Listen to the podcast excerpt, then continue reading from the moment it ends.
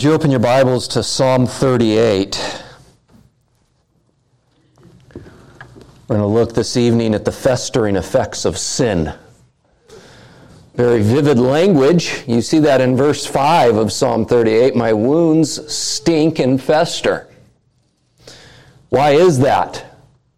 Well, it's because of sin. That's what the psalmist is getting to is the effects of sin on his life and the totality of his life, physically, spiritually, socially. There's nothing left untouched by sin and iniquity in his life. And what's amazing about this psalm that's so helpful to us is that in many ways this teaches us to examine suffering in our own life do we experience suffering in our life? And does that suffering ever draw us to that point of asking the question, maybe this is God's disciplining hand upon me? And that's exactly what the psalmist comes to the conclusion of very quickly, we see. And so it draws us into some reflection and meditation upon suffering that we may face, is asking that very painful question Am I suffering because of consequences of sin? And so let us hear the word of God and hear how David takes us on a journey of the totality of how sin affects us. Beginning in verse 1, this is the word of God. O Lord, rebuke me not in your anger, nor discipline me in your wrath. For your arrows have sunk into me, and your hand has come down on me. There is no soundness in my flesh because of your indignation. There is no health in my bones because of my sin. For my iniquities have gone over my head like a heavy burden. They are too heavy for me. My wounds stink and fester because of my foolishness. I am utterly bowed down and prostrate. All the day I go about mourning, for my sides are filled with burning, and there is no soundness in my flesh. I am feeble and crushed. I groan because of the tumult of my heart. O Lord, all my longing is before you. My sighing is not hidden from you. My heart throbs. My strength fails me, and the light of my eyes, it also has gone from me. My friends and companions stand aloof from my plague, and my nearest kin stand far off. Those who seek my life lay their snares, those who seek my hurt speak of ruin and meditate treachery all day long. But I am like a deaf man. I do not hear, like a mute man who does not open his mouth. I have become like a man who does not hear, and in whose mouth are no rebukes. But for you, O Lord, do I wait. It is you, O Lord my God, who will answer. For I said, Only let them not rejoice over me, who boast against me when my foot slips. For I'm ready to fall, and my pain is ever before me. I confess my iniquity. I am sorry for my sin. But my foes are vigorous, they are mighty, and many are those who hate me wrongfully. Those who render me evil for good accuse me because I follow after good. Do not forsake me, O Lord. O my God, be not far from me. Make haste to help me, O Lord, my salvation. This is the word of God. I want you to see in the first division of this text, verses 1 through 2, so clearly that sin invites God's anger, sin invites God's wrath. If we had to two, pick two topics that are rarely mentioned today, it would be the issue or topic of sin and that of wrath, probably even less spoken of. Well, the fact is, is that God executes his wrath. It's actually because he is a just God. If God was not a just God, God would not ever show his wrath or his anger against sin. In fact, if God did not display his wrath, or we did not have a warning of God's eventual fullness of his wrath of, of hell, then our God is not good and God, our God is not holy. He's a God that just allows things to happen. And he just brushes it aside. David recognizes this that sin invites wrath.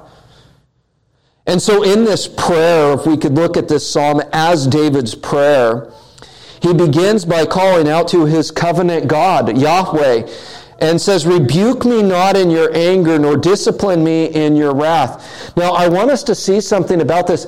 David doesn't actually seek to avoid discipline, does he? He seeks to avoid God's wrath in discipline. He asks not that the Lord would not discipline him or chastise him in some way, but it, that is the Lord would not discipline him in anger. That's a crucial distinction because there is good that actually results in discipline, is there not? In fact, we know that discipline is that corrective that we practice for the good of those that are receiving it, do we not? We have to. In fact, David says the same thing in what is somewhat of a parallel psalm in Psalm 6, verse 1. O Lord, rebuke me not in your anger, nor discipline me in your wrath. He doesn't ask not to be rebuked. He is asking that God's punitive wrath does not come upon him. But what do we see in this from the very beginning? And I hope you heard it through every line of this psalm Every line that David pleads with God is a line of admission of guilt. By saying, God, do not discipline me in your wrath, is to say, God, I deserve your wrath. I have sinned against you, but Lord, please be merciful to me in it. This very petition of asking God not to rebuke him, to not discipline him in anger or in wrath, is the very idea of recognizing he deserves it. Let me ask you, what is it that provokes God's wrath? And we know that it is sin. Do we really believe it? Think about what Paul writes in Romans chapter 2, verse 5. But because of your hard and impenitent heart, you are storing up wrath for yourself on the day of wrath when God's righteous judgment will be revealed. If you wanted to avoid the subject of wrath in the scriptures, you would have to remove the Psalms. You would have to avoid the book of Romans. But then we see so clearly the connection between wrath and sin is that it is sin itself that invites God's wrath. So while we may want to avoid that as an uncomfortable subject, it's actually for our good and glorifying to God that we recognize what it is. J.I. Packer writes this in his book, Knowing God. God's wrath in the Bible is never the capricious, self indulgent, irritable, morally ignoble thing that human anger so often is. So, pause. What Stott, or Packer, sorry, is saying is that God's anger, God's wrath is not like ours, where we may become angry in a flash and it's because someone has provoked that anger in us. God's wrath is not like that. He goes on to say it is instead a right and necessary reaction to objective moral evil. And so when we see God's wrath, God's wrath actually is a display of His justice. What is the one thing that we desire so greatly in our society is that we would experience justice. Well, if God is a holy God, then it, and God is a just God, it is necessary that He responds to moral evil. And that evil is not defined by what society thinks is evil. It's defined by God's holy standard. And so this wrath is deserved, and David knows that it's deserved, but he goes to the Lord pleading for the Lord's mercy to be on him. It's that idea that of God's wrath and wanting to avoid the wrath of God is not, again, a desire to avoid discipline, but God's punitive wrath. Spurgeon says this My sins might inflame thee, but let thy mercy and long suffering quench the flowing coals of thy wrath. That is the plea of David that God's mercy would be cooled by, or God's wrath would be cooled by his mercy. And David is feeling the results of his sin. Notice, look at verse 2 very poetically. He says, For your arrows have sunk into me, and your hand has come down upon me. That is the heaviness he will speak of later, is that hand of God is upon him. And how do we how, how can we relate to this is how often has it that God's word has sunk into you like an arrow? That when you face God's word, you find that it leaves you distraught. Many years ago, I remember sitting under a preacher in a time where I was not quite walking with the Lord as well as I could be. And I remember sitting under his preaching, sweating because of the inner turmoil that I was facing. I was sometimes thinking, did he did someone talk to him? Who, who told him? He was just preaching God's word, and it sunk into me like an arrow. And perhaps you've felt that way as well. Perhaps you've heard the preaching of God's word, or perhaps in your time of desperation, you've opened God's word and you've looked at it and it just sunk you.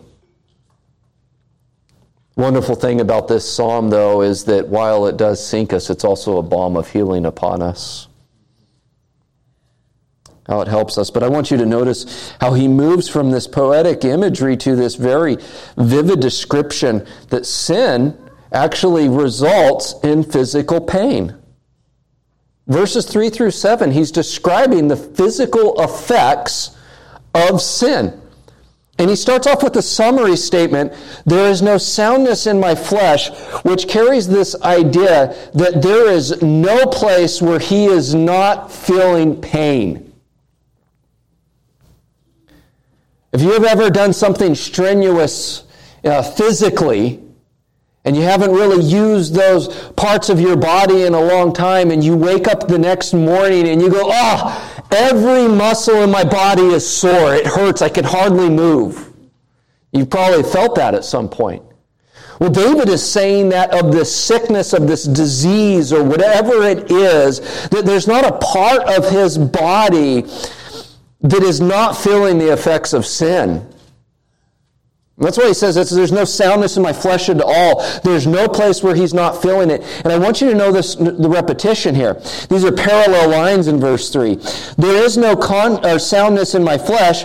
And then the next parallel line is, there is no health in my bones. Inwardly, outwardly, I'm affected, and each time it's followed with a because. Because of your indignation, that is God's righteous anger against sin. There's no place where he's not impacted physically. But not only that, he goes on to say that there's no place inwardly in him because of my sin. And he draws us to the proper place of what is bringing about his physical illness. It is his own sin.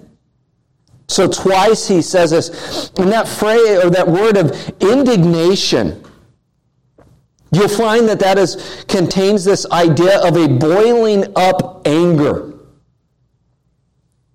Now, we are not supposed to watch a pot of water boil because they say it never boils, right? Why do we say that? Because it takes time. But then all of a sudden, it actually is boiling up. You see, there's this heat that's there that's warming the water to where it gets to the right temperature and becomes a rolling boil.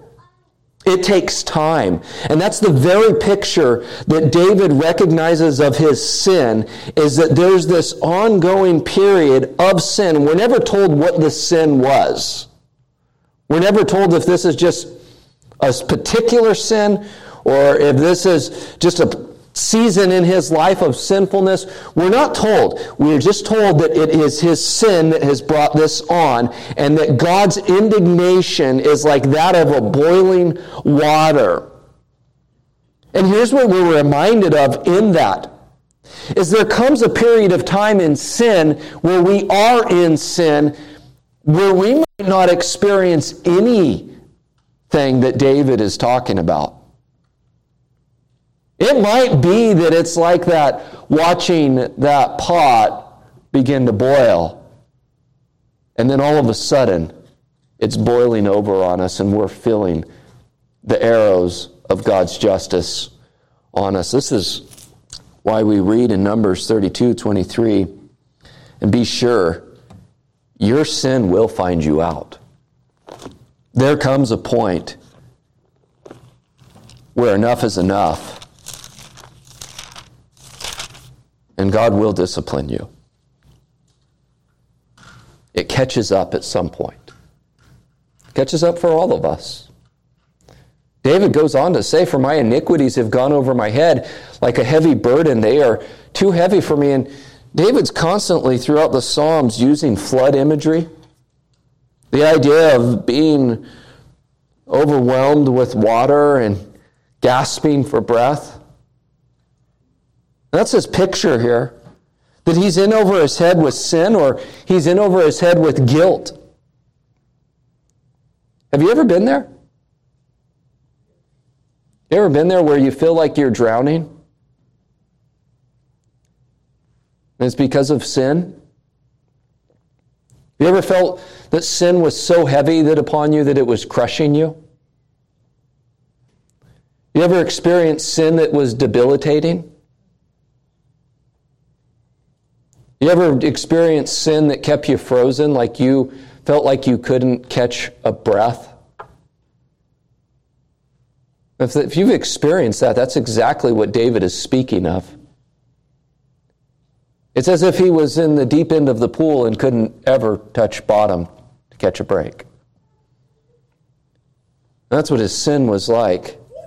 And that's why he goes into this physical statement of now my wounds stink and fester because, why? Of my foolishness.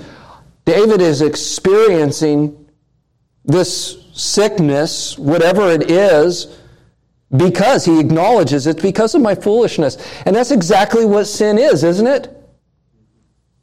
Sin is foolishness. Every time we rebel against God, we are, are saying that we know better than God.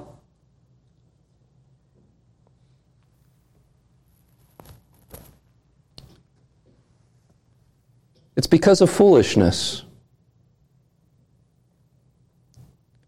What does acknowledging sin look like? I think it looks like that. I think it looks like acknowledging, well, I'm in this place because of my own foolishness. And we couldn't ever say, well, God didn't give us a word. We couldn't ever say God didn't tell us how to live. God can't. we couldn't ever say God doesn't give us plenty of warnings. We couldn't ever say that God didn't provide all we needed. And so really, whenever we find our places in being crushed by sin, acknowledging it looks like this as, boy, I was a fool. Look what he goes on to say he says, I'm utterly bowed down and prostrate. All the day I go about burning, for my sides are filled with burning. There is no soundness in my flesh, which he's just simply repeating what he started in verse 3 of that there is no soundness in my flesh. It's speaking of this totality of all that he has faced. This is the, a total physical crushing. And I want to just pause here and say this, is that we've made it very clear in looking at the Psalms many times, a proper way of understanding the Psalms is to understand that they are poetic. It's poetry. Oftentimes, we're given these vivid descriptions of something that paints a picture in our mind, but it's not necessarily literal. So the question then comes is David really physically sick, or is this just poetic? It doesn't matter whether this is poetic or this is literal. And here's why the results are the same. Is sin crushes us inwardly and outwardly. Deal with sin inwardly, where it's crushing you inwardly. That takes and has an impact on every other aspect of your life. What is, just think about it for a second, what does not sleeping do to your body? What is maybe not eating or overeating or however we respond? Or that, that, that crushing of where we don't want to do anything. That begins to, in time, impact us. We can't say, oh, well, this is just poetic, as if it doesn't have any real physical ramifications, as if sin doesn't, because it certainly does. So, is there a connection between sin and illness? Well, we have to be careful in how we answer that. The first is this yes, absolutely, because what did sin bring into the world? It brought death. Why do we have disease? Well, because sin came in the world. If we were in the Garden of Eden, if Adam, had, Adam hadn't have eaten of the fruit, if he had have reached perfection and we were now all in that state of Eden, we wouldn't have disease. So why is there disease? Yes, it's because of sin. Because sin brings death. But we always want to be careful that if someone is sick or ill, we don't say, ah, it must be because of sin, because we don't know. You think of what Luke, uh, Jesus says in Luke about those that died, and they said, Did they sin? And he said, Did they sin any more than you sinned? But we also can't discount the fact that there is a connection at times. The truth is, is we just don't know why in every situation. But we do have to recognize this the affliction of the soul is just as real and painful as that to which is physical. The affliction we feel inwardly in our inward being, which is where David moves next, is just as painful as that that is outward. And you know that. You know the pain that comes inwardly and how different it is outwardly. And sometimes you think, I would rather break my arm than experience what I'm experiencing inwardly right now. Because we know that in the soul there is pain. And David is going to address this. He goes on in verse 8 and says, I'm feeble and crushed. I groan because of the tumult in my, of my heart. And we see from, verses 8 through 10 this inward sin destroys us inwardly. And in, in, verse 8, David is brought to this low point of it that he's been crushed inwardly because of his sin. And in this, he says that it causes groaning. In verse 6, where it's talked about his wounds, after saying his wounds stunk and festered, and that's that physical idea, he says, All day I go about mourning. Here, for when he talks about his heart pain, he says that he goes about groaning.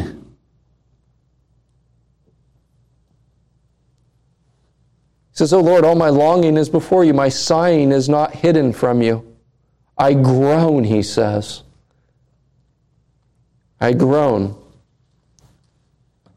because he is brought low. But verse 9 is so wonderful.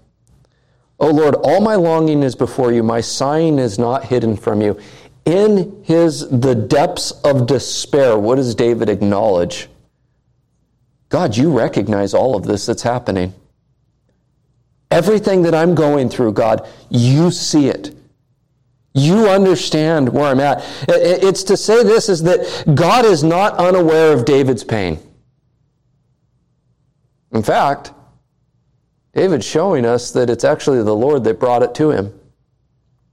And here again, David is acknowledging that sin and his consequences before God. And I, I think of the children of Israel in Exodus chapter 2 and verse 24, where it says this And God heard their groaning. And God remembered his covenant with Abraham, with Isaac, and with Jacob. God saw the people of Israel, and God knew. The children of Israel for 400 years crying out to God because a king that Joseph did, that, that did not know Joseph had arisen and began to enslave God's people, began to wipe out their children. They experienced horrible results of sinful, wicked leaders.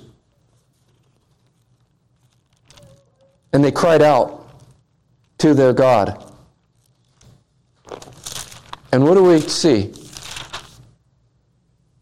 God heard their crying, God heard their groaning, God remembered his covenant with them. God knew. Now, that's an interesting test study when you go back to the Exodus, which is the single most important event of God's redemption in the Old Testament, is that their redemption and their freedom doesn't come immediately, does it? God heard their groaning, then sends a prophet in Moses, but it's not immediate. And then they go and wander in the desert for 40 years, wondering, why didn't you, why did you rescue us to starve out here in the desert? In Egypt, we had dill, we had cumin, we had all of these wonderful things.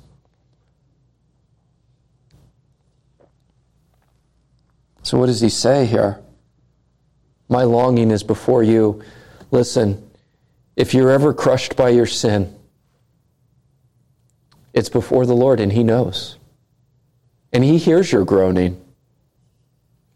David goes on to say, My heart throbs. That is, he's having heart palpitations. His heart is racing. I don't know if you've ever experienced that. I, I personally have not, but I've talked to people where their heart rate just goes really, it, it, it, it knocks them down. Their heart is racing, their heartbeat is going way above normal. It's painful, it's frightening, it brings on all of these anxieties. It's, it's a horrible experience from what I've been told.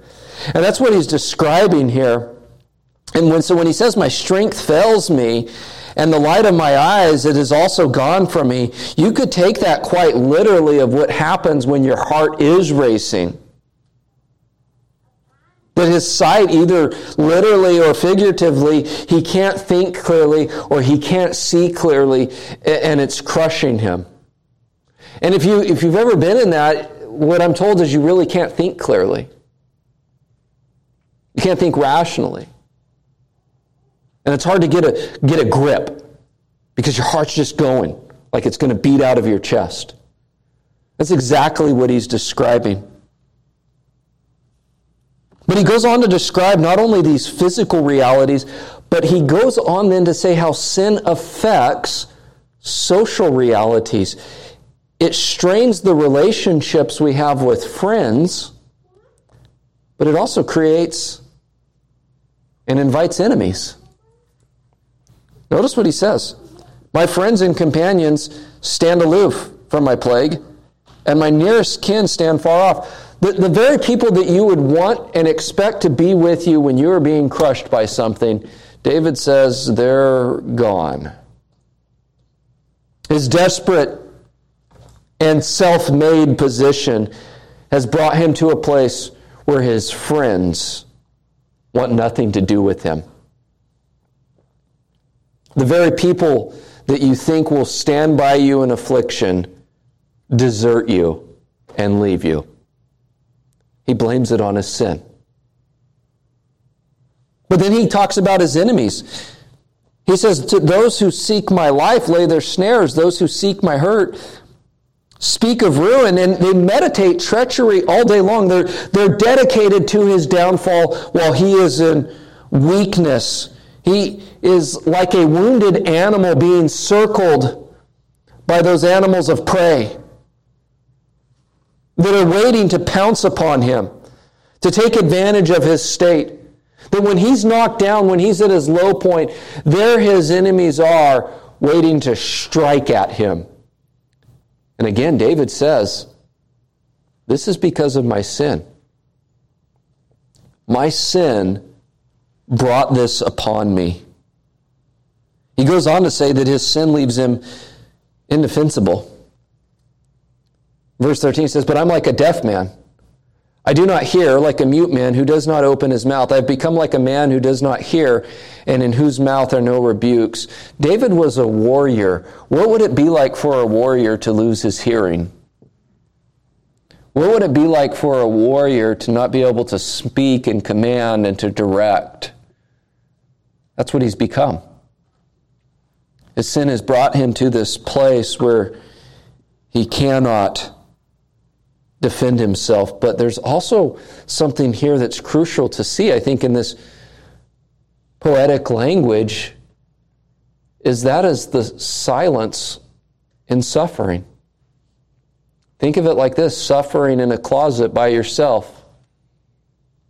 And that's what he's describing. His enemies, though, they're not silent. They're, they're meditating treachery all day long. They're thinking of ways to attack him. They're speaking about him. They're going after him. They're seeking his harm. But, but David, while his enemies are clamoring, he's by himself. And he can't hear them, can't tell when they're coming, can't see when they're coming. He can't defend himself. So, what can David do? Look what's happened. His friends are standing away. His enemies are after him. He's physically sick, he's inwardly sick. And now, socially, he's unable to redeem his image. This is the social consequences of sin. Perhaps you've been there. I think that that might be the most difficult part of sin is the public scorn that sin can bring, and it does, doesn't it? Look at all the recent scandals you see. In our day and age, they're quickly forgotten, aren't they? Because we live in a shameless society. But when there was at one time honor and virtue embraced in our society, those things would have been the worst, is public scorn because of sin. We have to recognize this is that sin has only one solution. Look at verse 15. But for you, O Lord, do I wait. It is you, O Lord my God, who will answer. For I said, Only let them not rejoice over me, who boast against me when my foot slips. What does he say here? He's not alone. God has not abandoned him. And when his enemies would seek to boast over him because he's utterly crushed by his sin, he's asking the Lord, don't let them crush me, but rescue me, and don't let them boast over me. And the beauty of it is in the depths of his despair, he says and goes to God, I'm going to wait for you. I'm going to wait for you. This is his, his expression of trust. This is that he knows that God is doing a work in his life. Now, verse 17 tells us how desperate it was. And as we look at verses 17 through 20, we see something again wonderful.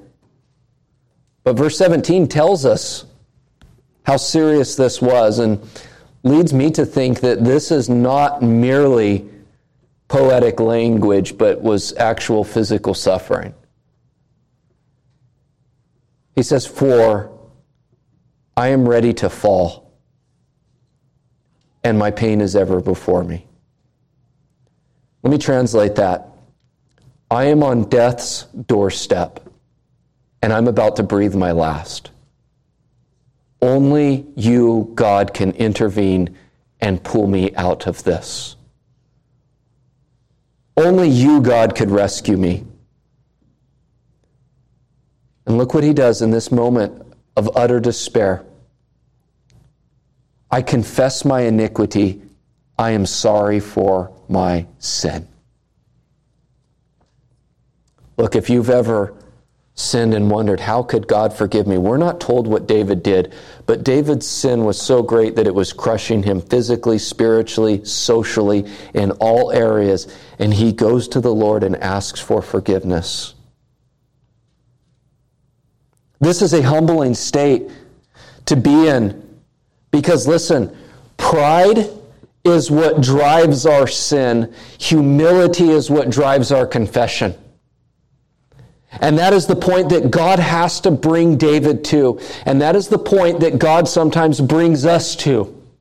In other words, sometimes our suffering is to bring us to this point. And that's a mercy of God. That is a grace of God. And David does not try to excuse, he does not try to justify.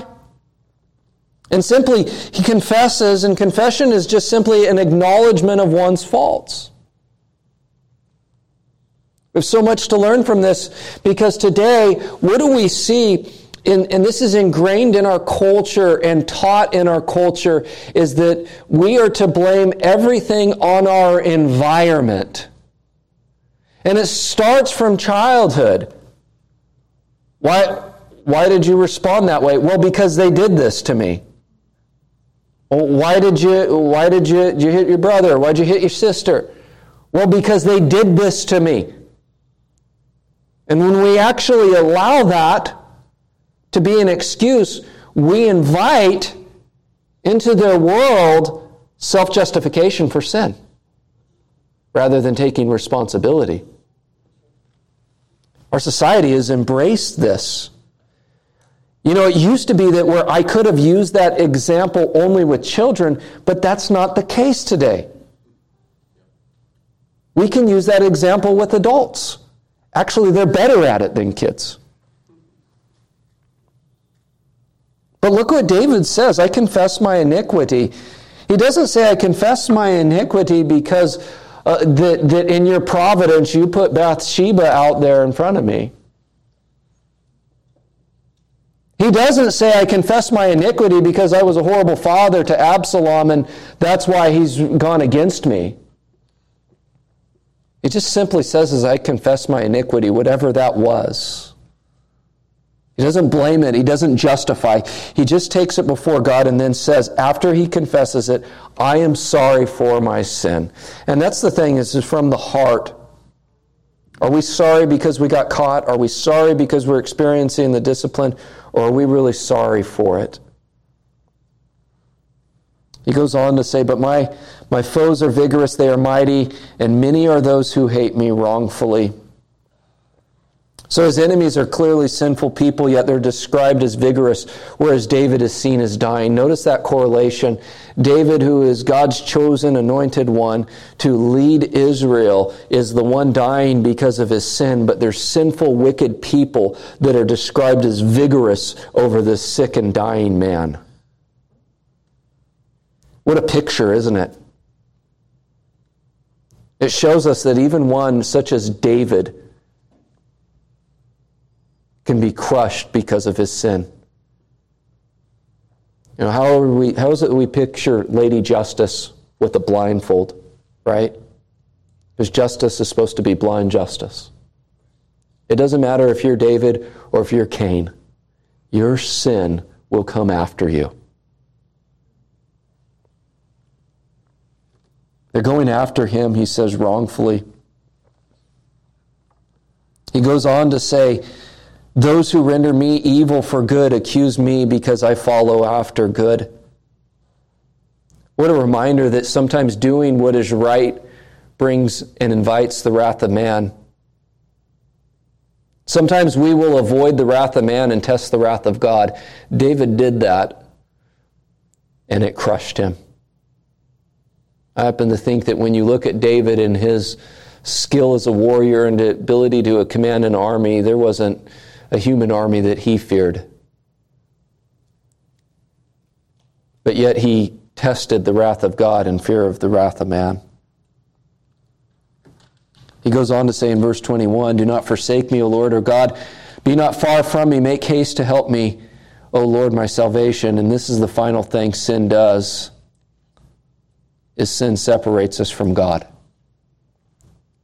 This is the ultimate suffering, the, the thought of being separated from God. And so his final appeal here is that the Lord would rescue him. The one that disciplines him is the one to whom he goes. Now, I want to make a couple points about this text. David was regenerate, he was of God's chosen people. He was in redemptive history. To say he was incredibly important is an understatement. David knew the Lord. And so he knew his suffering.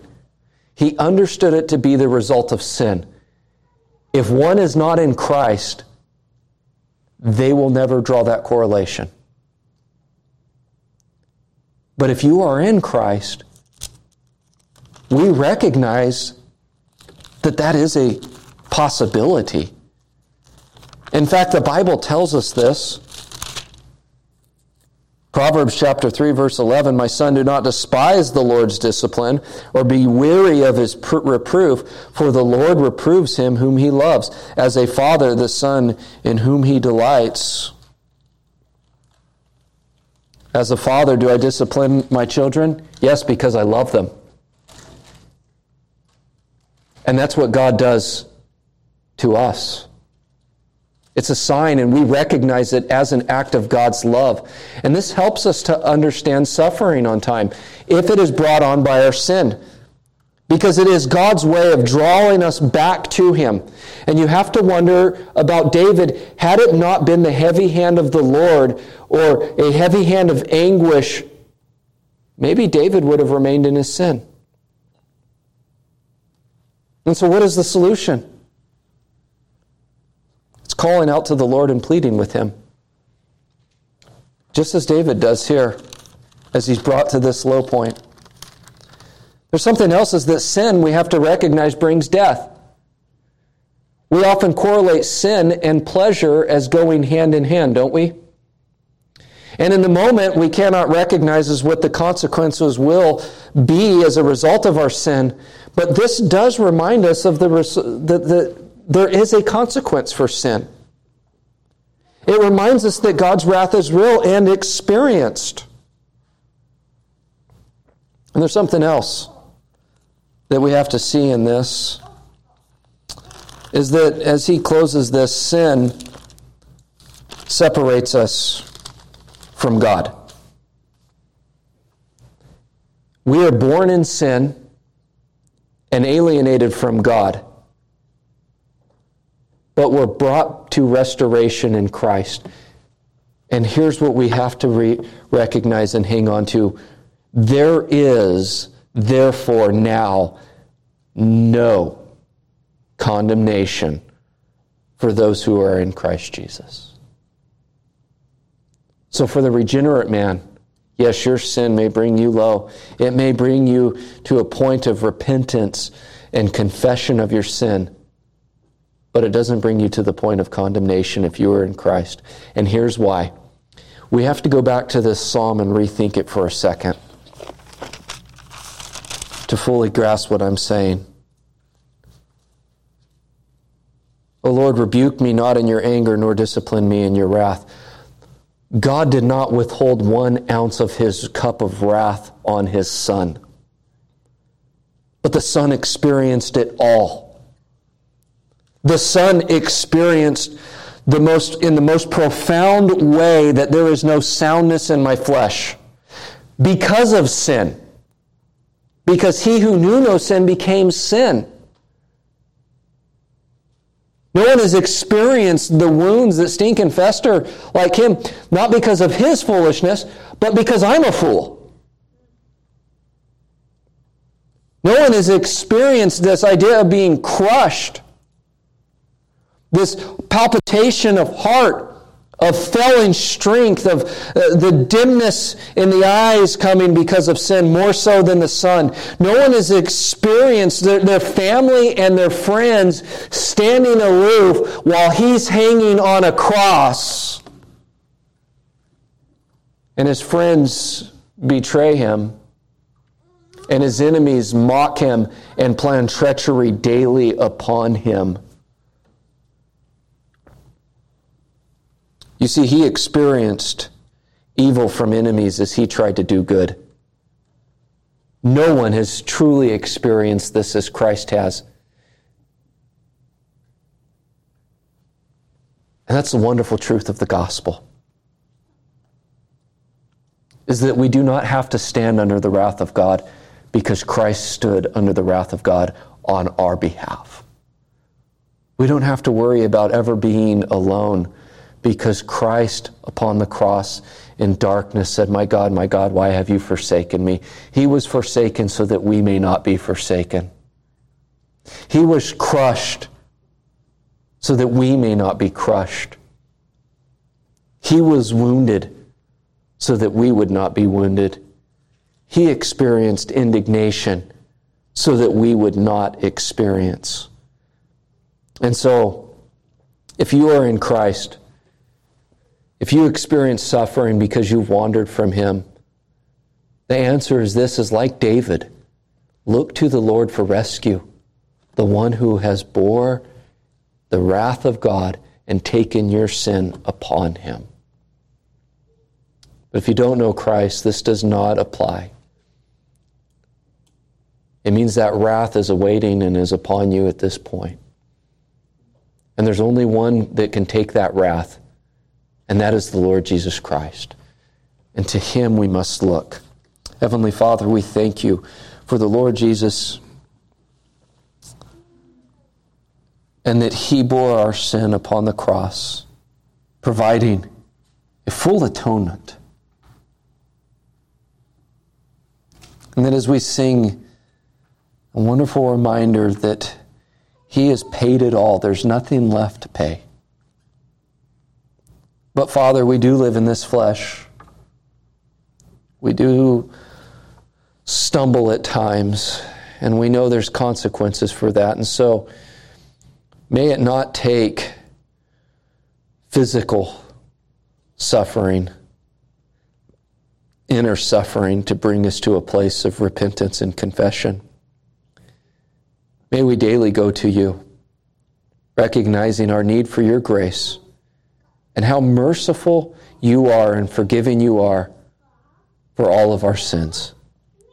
It's in Christ's name we pray. Amen.